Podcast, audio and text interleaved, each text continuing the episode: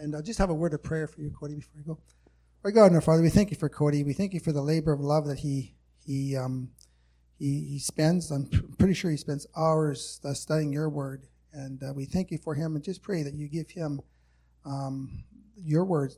That he he be uh, uh an ambassador for the Lord Jesus as he uh, ministers to us. And we do pray that your word would be hidden in our hearts. That we would take your word and uh, live by it, and and uh, that we would esteem your word more so than our necessary food. So we thank you for Cody and bless him and make him a blessing to us and to you. In Jesus' name, amen.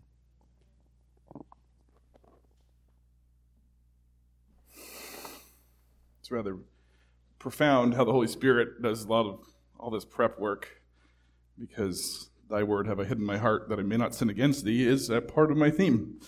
So Bob's repeated that I think three times in preparation. That's pretty cool. I love how God works.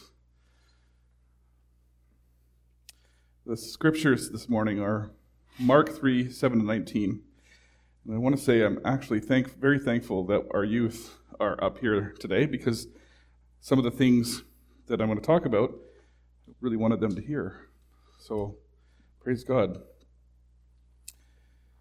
So Mark, Mark 3 7 to 19. But Jesus withdrew himself with his disciples to the sea, and a great multitude from Galilee followed him, and from Judea, and from Jerusalem, and from Idumea, and from beyond Jordan, and they about Tyre and Sidon, a great multitude. When they had heard what great things he did, came unto him. And he spake to his disciples that a small ship should wait on him because of the multitude, lest they should throng him. For he had healed many, insomuch that they pressed upon him for to touch him.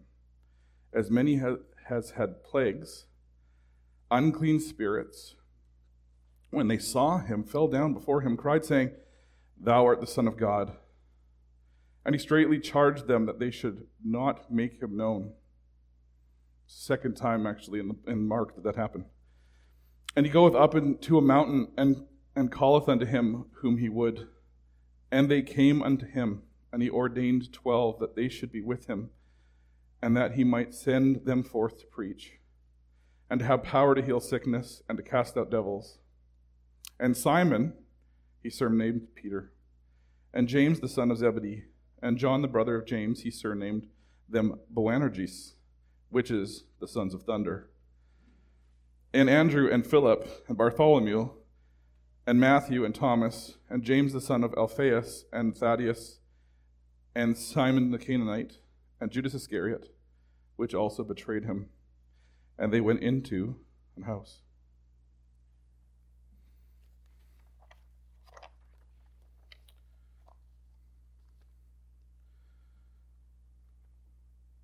So, a very neat passage, actually. Um, so I was studying it, I was just making notes on individual components from the verses, and uh, it was actually on so was Monday when Lauren put out the notice, "Hey, you guys are prepping for the service, things to think about," and I was actually at work, and I was like, "Whoa!" I just quickly read through my passage, and I was like, "There's something really neat here that I I didn't see when I was first studying it." So I hope that it kind of excites you like it did excite me. There were many that were drawn to Jesus uh, from various locations. And it wasn't limited to Israel, actually. You'll notice that there was some from Idumea, which uh, was, um, if I get it right, that was the um, Edom. It was originally Edom, which was uh, south of Israel, uh, bordering against um, Egypt. There were those from Tyre and Sidon, which is Phoenicia. Now, it doesn't say whether they were Israelites or Jews that were in those locations that came there, but it just says that they came from those locations. And they were drawn into Galilee. Little Galilee. The scripture tells us that they that they were not seeking Jesus. How we know that because according to Romans 3:11, there are none that seek God. Right? So that must mean the Holy Spirit drew every one of them there at that time. Isn't that neat? It's a pretty cool picture. So they're there to hear Jesus because the Holy Spirit drew them in to make them made them ready to hear. In John 12, 32, Jesus said that he would draw all men to himself. Or he says, but seek ye, oh, sorry, I'm jumping ahead. Draw all men to himself. He says that he would be raised up on the cross and, and how he was going to die. And he says, when I'm raised up, I will draw all men to myself. Matthew 6:33 says, "But seek ye first the kingdom of God and his righteousness, and all these things shall be added unto you." And I notice that that is a directive, it's a, a command. It's something you you must do. But it's not something that you're inclined to do. Right? None of us were seeking after God without being drawn by the Holy Ghost. Jesus told his disciples that he would make them fishers of men. He told them to be the salt and light of the world. He sent them two by two to preach repentance and that the kingdom of God is at hand. He commissioned them to go out into the world to make disciples of all nations. He told them to begin in Jerusalem and to move out over all of Judah and then Samaria and the rest of the world. Jesus wants his message of salvation to be heard by the multitude, by the masses, by the example of this great multitude that was there. Remember, the probably most famous verse in the scriptures is For God so loved the world, not just Israel, not just the church, but the world, that he sent his only son, sent his only begotten son. So in this passage, Jesus amplifies his voice over this multitude. And how does he do it? Like we can be interactive if you don't answer. How did he do it? How did he speak to this entire mass of people? He did it from a boat. Why a boat? What is a boat? Well, if you want to make boats in Canada, you have to reference a document. It's TP 1332, and it says the small vessel construction requirements. It's a vessel. Boats are vessel. Does that sound familiar? Aren't we vessels? Scripture says that we're earthen vessels, in which God hides His word. Thank you, Bob. Thy word, where's Bob there? Hide thy word in thy heart. John 15 tells us, Abide in me, and I will abide in you. My word abide in, in, in your heart. So we're vessels for Jesus to climb into to proclaim his word aloud to the masses. Isn't that a cool picture? And that's what just kind of thumped me in the face when I was kind of answering that email. It's like, whoa, there it is. That's just so cool. There it is. We're vessels. Actually, there's a picture in the Bible of another vessel. Remember Noah? Right? He goes into the ark, and his salvation's found as the ark goes up. That's a picture of the rapture. It's a translation. Jesus coming to take us to heavenward. That's a cool picture, isn't it? And we were made in his image, were we not? If Christ is the ark, we're a small boat. See, uh, if we dwell in him, he dwells in us. Right? Isn't that cool? So that we can help deliver salvation to the masses, to the world. What an example. Abide in me, and I will abide in you. So we're the small boat, little vessels. So what's our job? It's just like with bearing fruit. It's our job just to bear, right? Jesus produces it. What, you know, we just have to bear. It's the same thing. That's vessels. We got to be willing to allow the Lord to speak through us. And it's not just pastors and preachers, is it? It's each one of us has to go out and be willing to let the Lord speak through us. To your neighbor, to your coworker, to the person you pass by in the street. Lord, help us to look upon each one of them with compassion and love and realize they're destined for hell and they need the gospel so that all ambitions go so we can proclaim that to them.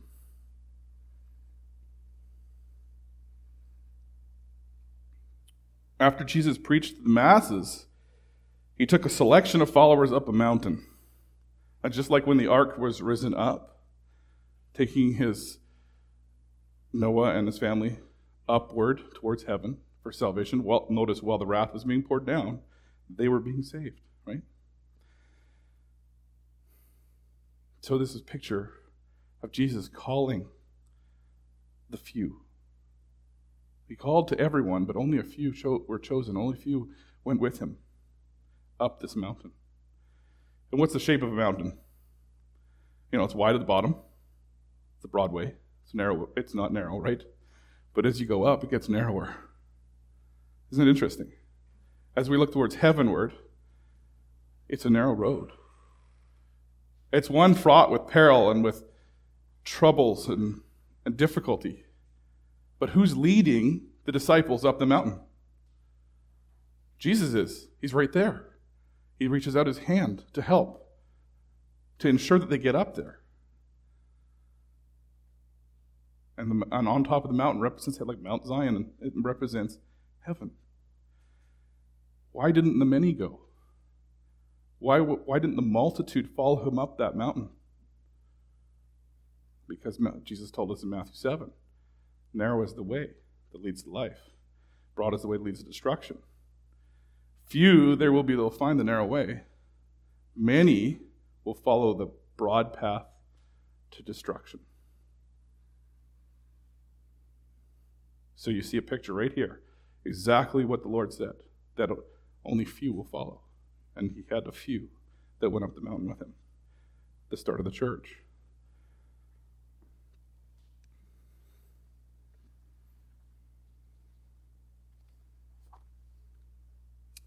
Before Jesus went up the mountain, he healed many, he cast out devils. Surely that would be enough to draw people to himself, right? Shows his, shows he's God, it shows his divinity proves the scriptures that prophesied of his coming, why still only few at the top?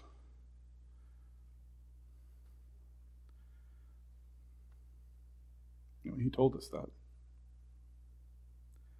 And why? Because they love their sin. People love their sin. That's why they reject Christ. Because the truth can be right in front of them. They don't want to relinquish this world, which is corrupt, which the moth eats, the cankerworm eats. Canker means cancer, by the way. Eats our body. We're corrupted.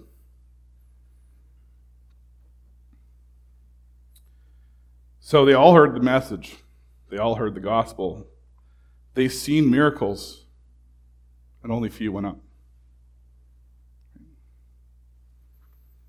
So, the examples that were given of few were 12 disciples that Jesus first ordained. Interestingly, a third of them were fishermen that had boats. So, the connection to the boat analogy was probably very real to them. You know, they were out in the boat regularly. They saw miracles in those boats too later. First, you had Simon, Simon Peter Bar Jonah. He was a fisherman. Simon means listen or hear, hearing. It's interesting. Listen. Good message for us, isn't it? To listen to the Lord. Peter means the small rock or stone or cliff edge. Now, of course, we all know the, the story where Jesus says, Thou art Peter, upon this rock I will build my church. And then we see the connection later that heaven is founded on the apostles and the prophets. Isn't that a neat picture? There's 12 apostles, and each one of those is a stone that makes up the foundation, and that's laid on Jesus Christ. You have Jesus, chief cornerstone, and then you have the apostles and prophets, and then we, as living stones, get to be on that wall too. Right? right? So, what a message that happens just from the names. Have you ever, have you ever seen the, the gospel in the, in the patriarchs in Genesis? I, I don't remember them all right now, but it's, a, it, it's the gospel in the names of all the patriarchs, starting from Adam, meaning man. One of them is depraved. Uh, rest, Noah's means rest. If you go through the names, it basically tells you that that uh, they were despairing in sin, and God provided rest. That's a very neat thing, just in the names. So every time we see names listed, even though sometimes we don't want to go through numbers and all these books that list all the names, there's actually quite a lot built into that. Right? In fact, God makes import on names. He says He's going to give us a new name one day. That's pretty cool, too, right? Peter was married. He had a mother in law at home, so he was a good son in law. We saw that in, in chapter 1. Uh, he would go on to declare um, that Jesus was the Son and the Messiah. That was, that's an honor. That when Jesus said, "Who do you say? Who do they say I am? Who do you say I am?" and Jesus and, and, and Peter says, well, "That was the Son of God." Right? That's a that's a pretty cool statement. A pretty cool opportunity to say that. Would he would deny Jesus three times? We know that one. That's a the opposite. That's really a sad thing to have to do. He would uh, partner alongside John at the establishment of the church in Acts and, and go out and preach and, and be imprisoned and see the miracle of being able to walk by four quaternions of soldiers that are just like dazed. Uh, he'd be the first apostle to preach a sermon. That was really cool. Uh, he's the first apostle to minister to the Gentiles, with Cornelius, baptize them.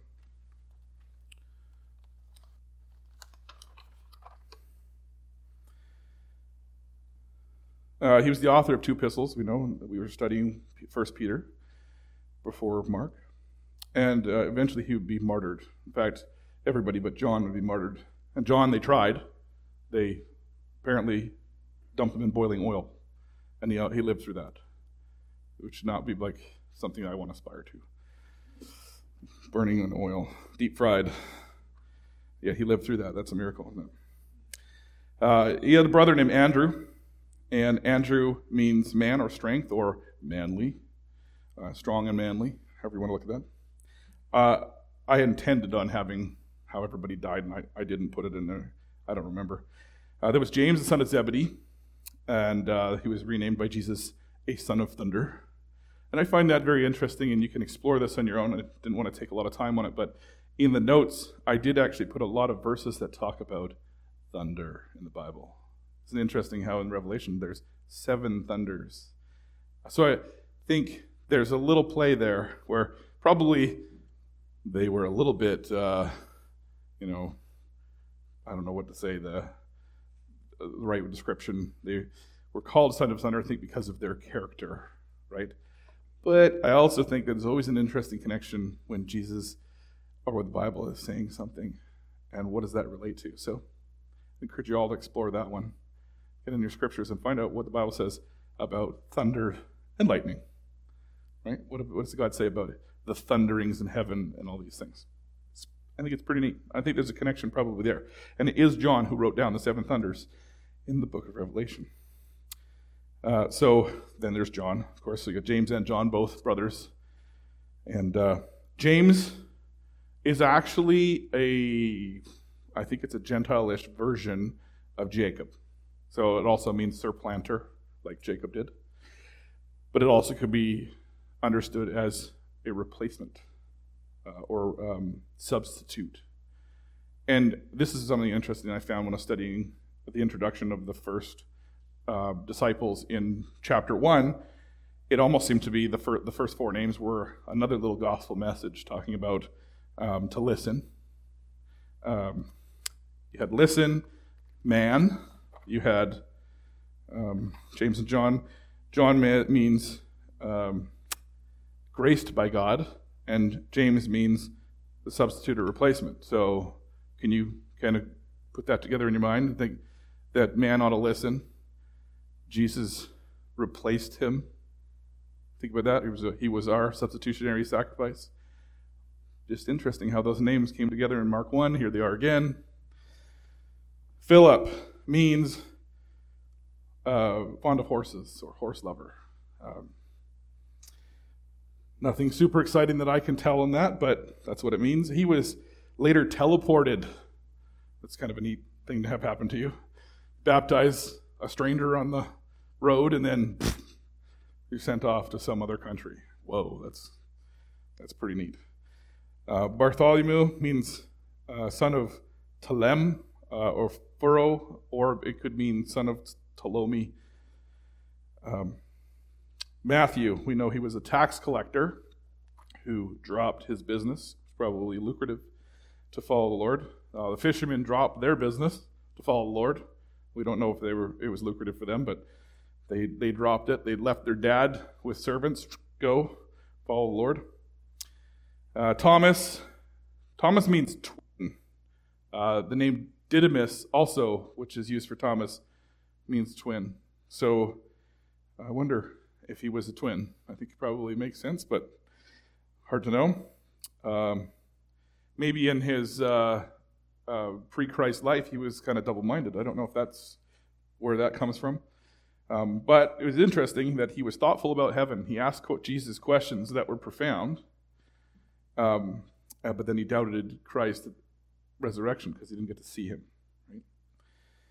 Uh, James, the son of Alphaeus. James means same uh, supplanter or substitute. We've talked about that. Alphaeus means changing. Uh, Thaddeus, uh, I don't know what he was doing. Um, Thaddeus means my heart or the heart of Yahweh.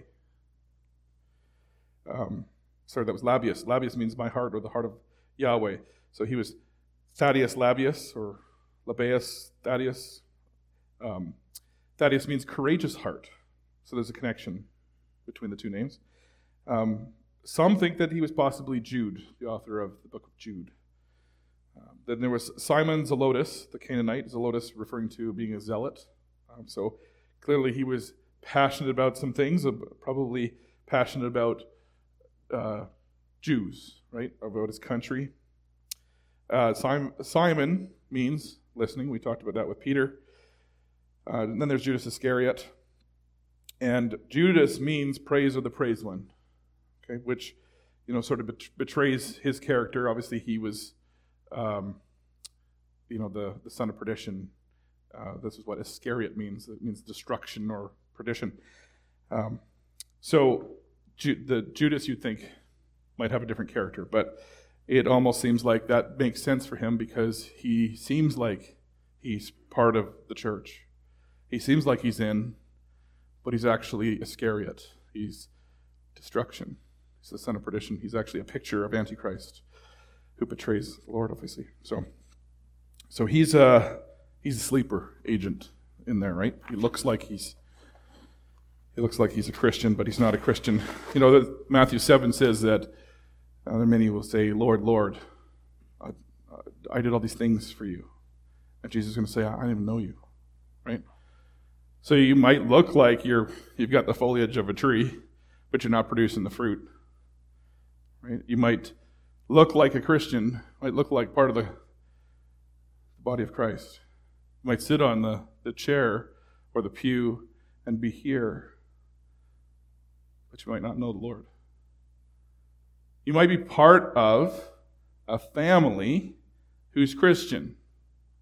You might sit at the table and pray and say grace and do Bible devotions with your family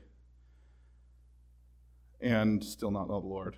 And you don't get a free pass because you're part of a Christian family.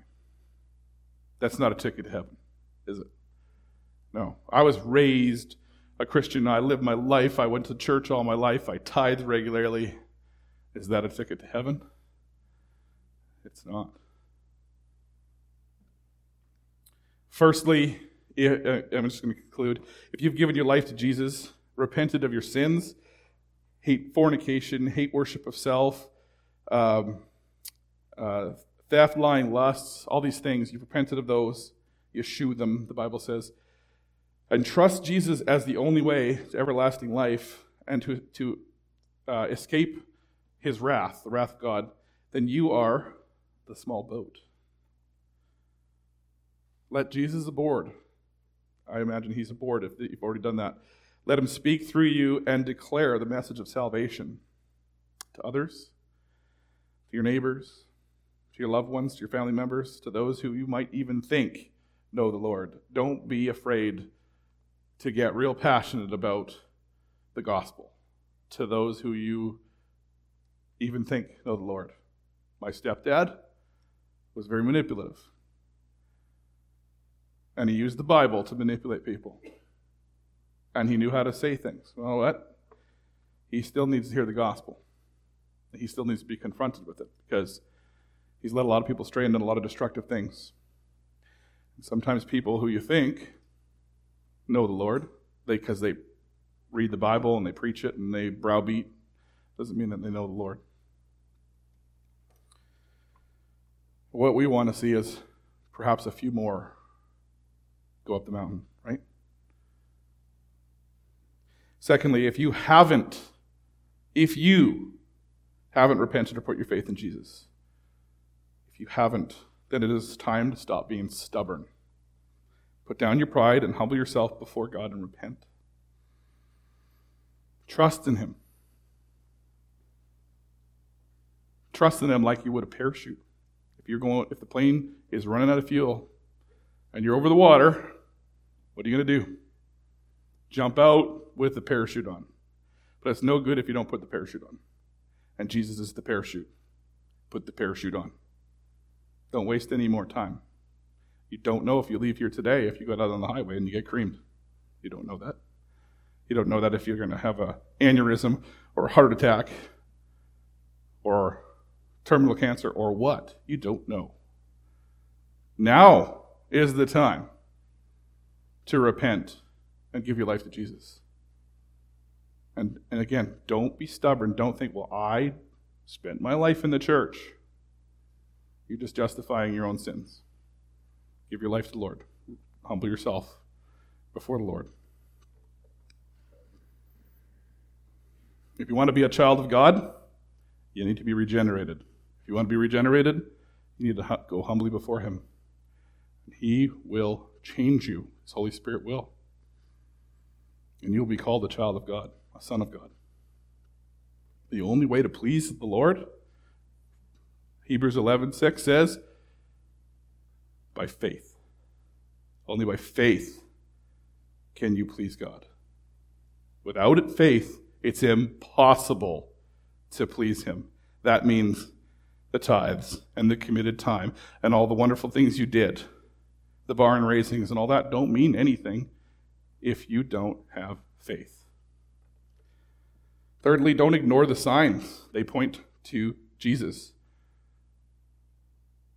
Now, I'm not a big promoter of trying to look for healings and all these kind of things. They happen, but there are signs these days, are there not? There are signs right now that Jesus talked about to his disciples who asked him, How are we going to know? What are the signs that you're coming? And he talked about the, the um, fig tree. And you can tell by the fig tree's behavior what season you're in. Can we tell? Do we get a sense of what season we're in right now? Is Jesus coming soon? Well, he's not slack like men are. He's coming soon. That means there's precious little time to go tell your neighbor about Jesus.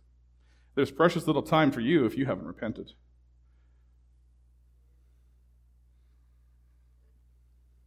Those 12 disciples that Jesus chose left their boats, they left their occupations, they left their lives to follow Jesus and to serve him.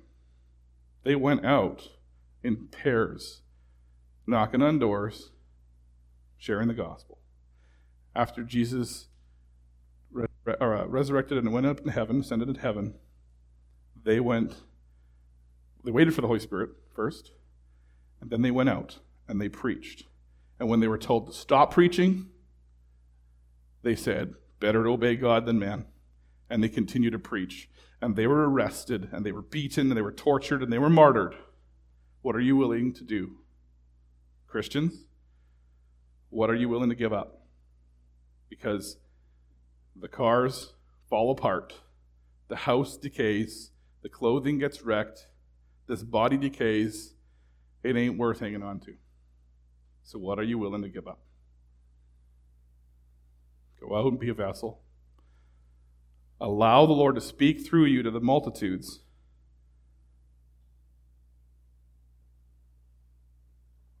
And thank the Lord that He uses us to do that. Thank you, Lord Jesus, for your word. Thank you that you use us as earthen vessels. Thank you that we can serve you. Thank you that you saved us. Thank you for your salvation. Thank you that we can be with you eternally and escape the wrath of a holy God who hates sin, who cannot abide with sin. Thank you that when we couldn't do it, you sent Jesus to do it for us. You sent Jesus to take all our sins on that cross. Thank you that you've redeemed us. And thank you that your word goes out aloud over the multitudes. Thank you that thank you for those who you save. Lord, please save more. Please bless this church. Thank you that you have already. In Jesus' name, amen.